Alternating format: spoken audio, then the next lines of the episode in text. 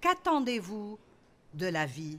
À quoi vous attendez-vous aujourd'hui? Tellement de gens ne s'attendent à rien. Ils disent juste Eh bien, nous verrons. Qui sait, nous verrons.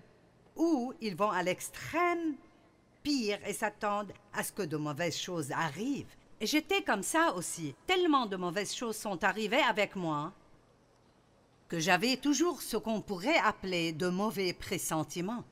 J'avais toujours ce sentiment dans mon atmosphère. Quelle est la prochaine chose horrible qui arrivera dans ma vie? Et parfois, beaucoup de mauvaises choses arrivent et vous avez peur d'espérer parce que vous ne voulez pas être déçu de nouveau. Mais l'espérance est nécessaire.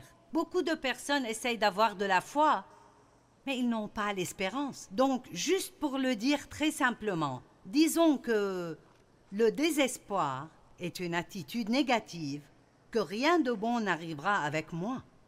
Mais l'espérance est une attitude agressivement positive qui dit je crois que Dieu travaille dans ma vie et je m'attends à ce que quelque chose de bien arrive avec moi aujourd'hui.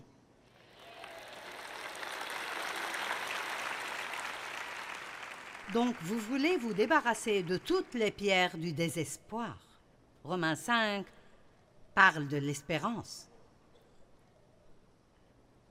Romains 5, 2 à 5, à qui il parle bien sûr de Jésus.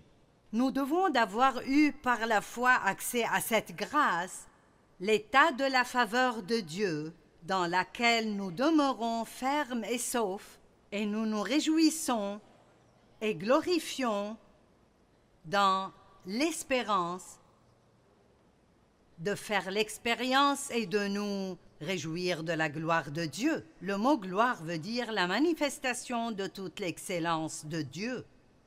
Donc, cela veut dire que nous pouvons nous réjouir quand nous croyons que nous allons voir la gloire de Dieu dans nos vies.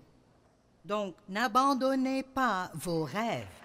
Ne commencez pas à penser que ça n'arrivera pas juste parce que ce n'est pas encore arrivé. Soyez spirituellement entêtés. Vous savez comment être entêté d'autre façon. Donc, soyons spirituellement entêtés et dites Non, Dieu, tu m'as promis dans ta parole et je n'abandonnerai pas avant de voir cela se manifester dans ma vie.